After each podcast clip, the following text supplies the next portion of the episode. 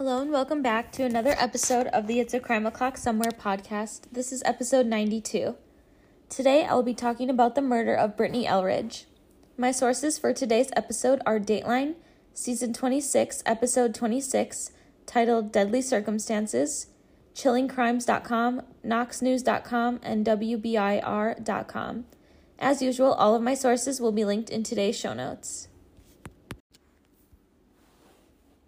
Oh, God, please, ma'am. Okay, we are. Go ahead, ma'am. I just knew that she was gone. She was a bright young mom to be. She was beautiful. confident, strong. It was the smile that really got me. Moving on from a messy divorce, jumping into a new romance. No one could believe it when they found her. They're saying it was a homicide. Then, police found something else, revealing recordings. Everything changed like instantly.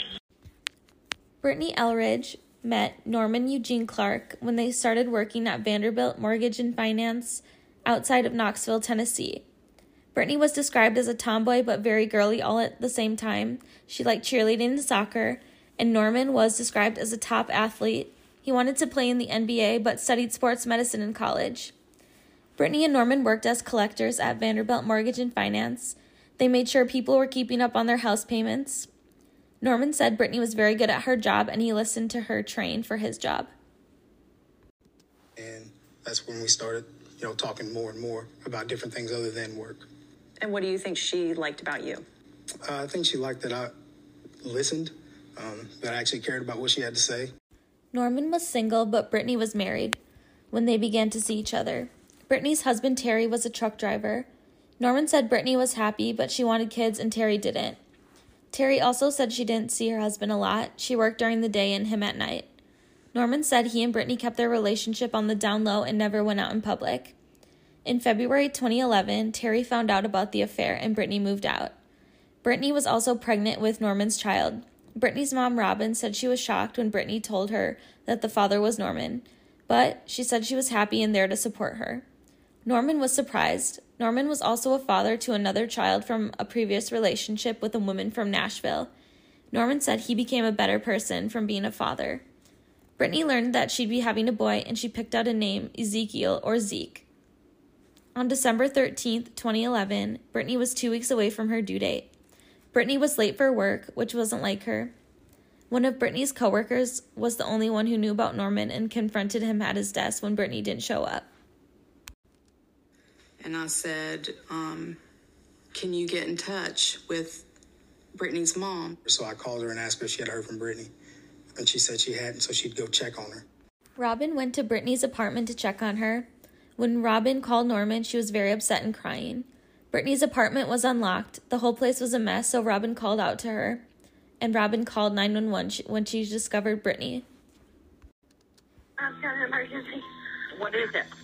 Um, my daughter, um, her work just called me, and I came over to her apartment, and it looks like it's been trashed.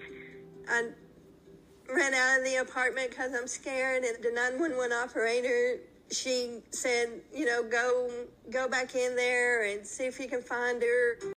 Brittany's new flat screen TV was lying on the floor. Her purse was in disarray all over, with the contents spilled out. Robin also heard the sound of running water in the bathroom. Robin had walked into Brittany's bedroom and caught a glimpse of Brittany. She knew her daughter was gone. By the time Robin walked outside, the police had arrived. An officer was trying to console her. Brittany had been strangled and stabbed in the throat. Brittany was also found nude on the floor and slightly covered with lingerie. She was only 25 and her unborn son was also dead. Robin also notified Brittany's brother Jeffrey, who was very close to Brittany. When I got back to my locker and I got my phone, I had like 40 missed calls or something. She said, Somebody killed your sister. Did you immediately ask who did this? I never thought about it. The first theory was that Brittany had walked in on a robbery and was killed. There had been a series of burglaries in the area in the days before the murder. Brittany's mom and brother weren't considering one suspect over another, but just wanted to know why Brittany was killed. When Norman heard about Brittany's death, he left work and went to the scene. Norman said there was a police there was police when he arrived and jumped out of his car near her apartment. He could be seen on police dash cam footage. Norman told the police that it was his baby in the apartment. He was thinking that his baby could still be saved. The police blocked Norman from entering the apartment and had him in a police car. He said he understood that the police wanted to ask him questions but didn't know why he was in the back of the car. Norman said he thought that he didn't have to get a lawyer because he was openly answering every question and was innocent. He was interviewed at the police station. He was read his rights but didn't ask for a lawyer. Norman said he did have plans with Brittany on the night she died, but went to a friend's house instead. The police asked for a DNA sample and to search his car. Norman agreed. The police also drove Norman to his house to collect the clothes he wore the night before. He went back to the police station for another interview and was released after the second interview. The day after his interview, he attended a can- candlelight vigil for Brittany and the baby. He said Brittany's family welcomed him with open arms. The police also wanted to look into Terry, Brittany's ex husband. Brittany was 22 when they got married and 17 years younger than him. Brittany wanted a family, and Terry was constantly out driving his truck. The marriage ended after the affair. The police took DNA sample from Terry, but it didn't match the samples from the crime scene, and he also had an airtight alibi. Brittany's family was afraid that her case was going to be forgotten. Two years passed without any answers. But before I go any further into the case, I want to introduce a new sponsor, Manscaped. Support for the It's a Crime O'Clock Somewhere podcast is brought to you by Manscaped, who is the best in men's below the waist grooming. Their products are precision engineered tools for your family jewels. Manscaped's Performance Package, the ultimate men's hygiene bundle. Join over 7 million men worldwide who trust Manscaped with this exclusive offer for you 20% off and free worldwide shipping with the code CRIMEO'CLOCK at manscaped.com. If my math is correct, that's about 14 million balls. I gave these products to my amazing husband because we both like a shaven and nice smelling area. The Performance Package 4.0 by Manscaped has arrived, and obsessed is an understatement.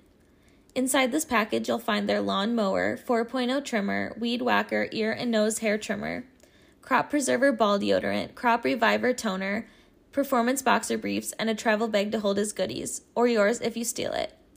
First off, the Lawn Mower 4.0 trimmer is the future of grooming and dare I say the greatest ball trimmer ever. Ladies, it's so good I'm thinking of getting one for myself. Their fourth generation trimmer features a cutting edge ceramic blade to reduce grooming accidents thanks to their advanced skin safe technology. The Lawn Mower 4.0 is waterproof and also has a 4000K LED spotlight for a more precise shave.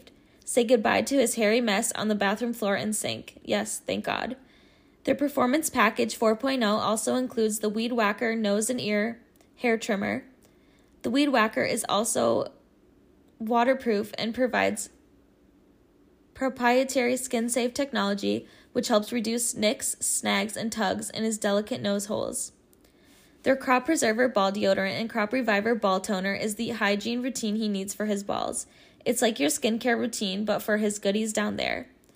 Manscapes even threw in two free gifts with their performance package the Manscaped Boxers and the Shed Travel Bag. Bring his comfort in boxers to another level.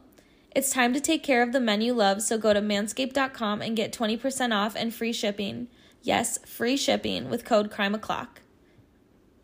One more time, that's 20% off and free shipping with the code CRIMEO'CLOCK at manscaped.com. Unlock his confidence and always use the right tools for the job with Manscaped. Now back to the case. The police had obtained re- recordings that Brittany herself had made. Her calls were recorded at work, and Brittany talked a lot about her relationship with Norman with her coworkers. Brittany said it all started the day she told Norman she was pregnant with his child. He was emailing me like normal, and then as soon as I told him, everything changed it like instantly. Whoopsie. Yeah, I mean, it's weird. It was clear that Brittany was either in love or had strong feelings for Norman, but he was seeing other women. Norman was heard talking to other women on his recorded calls. He said he was seeing about 15 to 20 women while seeing Brittany. He wasn't looking for a relationship, and he also admitted to sleeping around with other coworkers. Norman claimed his coworkers accepted that he didn't want to be tied down because he was upfront and honest. Norman was living with his parents and was receiving calls from debt collectors at work. Three days before Brittany was killed, Norman was showing more interest in her and the baby. In a text message to Brittany Norman wrote, Stay pregnant until I get back, promise. Brittany took it to mean that Norman wanted to be around her and the baby. In her diary, Brittany had written that she wanted to take Norman to court to get child support. Brittany's friend was talking to her on the phone the night before she died. Brittany was also texting Norman. Brittany told her friend that Norman wanted to meet her after work on Monday, but Andrea told her not to. Norman said he later blew Brittany off and didn't go to her apartment. Brittany's family was very suspicious of Norman. The prosecution presented their case to a grand jury two and a half years after Brittany's murder, and on May 14, 2014, Norman was charged with the murders of Brittany and their unborn son, and he pled not guilty. In August 2015, Norman went on trial. The prosecution said Norman killed Brittany because he didn't want her to have the baby. Norman was painted as someone who was struggling financially but not with women. Several of these women were called to testify. The prosecution said the baby was the target, not Brittany. On December 12, 2011, Brittany left work at 8:05 p.m. The medical examiner estimated her time of death as early as 8:30 p.m. A cell phone expert testified that Norman's phone pinged off a tower near Brittany's apartment around 8:28 p.m. and 9:05 p.m. Norman's alibi was that he was at a friend's house. The friend Leanne said Norman had showed up around 10:30 p.m. Norman's defense said they had no evidence or eyewitnesses that Norman had killed Brittany and the baby. The defense said Leanne's testimony couldn't be proven since she said she was asleep when Norman arrived. The defense had their own cell phone expert who canceled out the other cell phone expert's testimony. The defense said the real killer was a burglar who was caught in the act. There had been 12 robberies in the area in the weeks leading up to Brittany's murder. 10 of the 12 involved flat screen TVs. Four days before the murder, there was a robbery in that same complex. There were two unknown DNA samples on the lingerie that covered Brittany's body. The sample didn't match Norman. The defense said to focus on the evidence, not on Norman's womanizing. Brittany's family had no doubt that the verdict would be the outcome they were looking for. The jury deliberated for six hours, but they couldn't reach an unanimous verdict. It was declared a mistrial. It was 11 to 1 for acquittal. Norman was released after his mistrial. The prosecution decided to try Norman again with the same prosecutor and same evidence. The same trial began in September 2017, but Norman had a new defense attorney named Kit Rogers. The prosecutor, Leslie Nassios, was prosecuting the case again. Baby Zeke was born, Clark was going to be exposed for exactly who he was. The birth of this baby threatened his way of life, and that his solution to that problem was murder. Kit Rogers, the defense, was afraid that the jury wouldn't like Norman, and he addressed that in court. You can't convict somebody of murder because you don't like the fact that he has sex with multiple partners. They did not prove their case. These murders were personal. Strangulation is a personal type of killing. It is a killing that shows control and a desire to control the victim. The jury deliberated, and again there was a lone holdout. The holdout didn't want to convict. The other jurors felt as if the holdout was thought he was better than everyone. It was another hung jury, and Brittany's family was devastated. The prosecutors decided to dismiss the charges against Norman, but they believe Norman was the killer and have said they have no problems filing charges if they get any more evidence. Over six years, I haven't focused on anything else except for getting justice. There's no closing the book. Me and my sister grew up doing everything together. I mean, everything. How do you say goodbye to something like that? It just doesn't seem like there's enough evidence to convict Norman, but there's not really any other suspects either, so I'm like 50 50 on it, and I'd love to know what you think. My book recommendation for this week is You Know Her by Megan Jeanette. Two hours before he vanished, Mark Dixon stole a glass of wine. That's what bartender Sophie Bram told the cops when they questioned her about the customer whose muti- mutilated body was just found. What she didn't tell them is that she's the one who killed him. Officer Nora Martin is new to the Bel Air Police Department and trying very hard to learn the ropes from Detective Murphy while ignoring all the men in the department snapping about a diversity hire. When she meets Sophie, they build an uneasy camaraderie over shared frustrations. As winter slides into spring and bodies start piling up, Nora begins to suspect that something's not quite right with the unnerving bartender. But will she be able to convince Murph, or will he keep laughing off the idea that the serial killer haunting their little town is a woman? This book gave me Criminal Minds vibes. A lot of people do seem shocked when a woman is either accused or convicted of committing a violent crime. This was no different. And Sophie's an interesting but conniving character, but it turns out that someone was on her tail the whole time.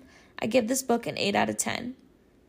I hope you all enjoyed today's case and book recommendation. Please subscribe to my blog, follow me on Instagram and Twitter, email me at it's crime o'clock somewhere at gmail.com, buy me a coffee, and please leave me a five star rating and review.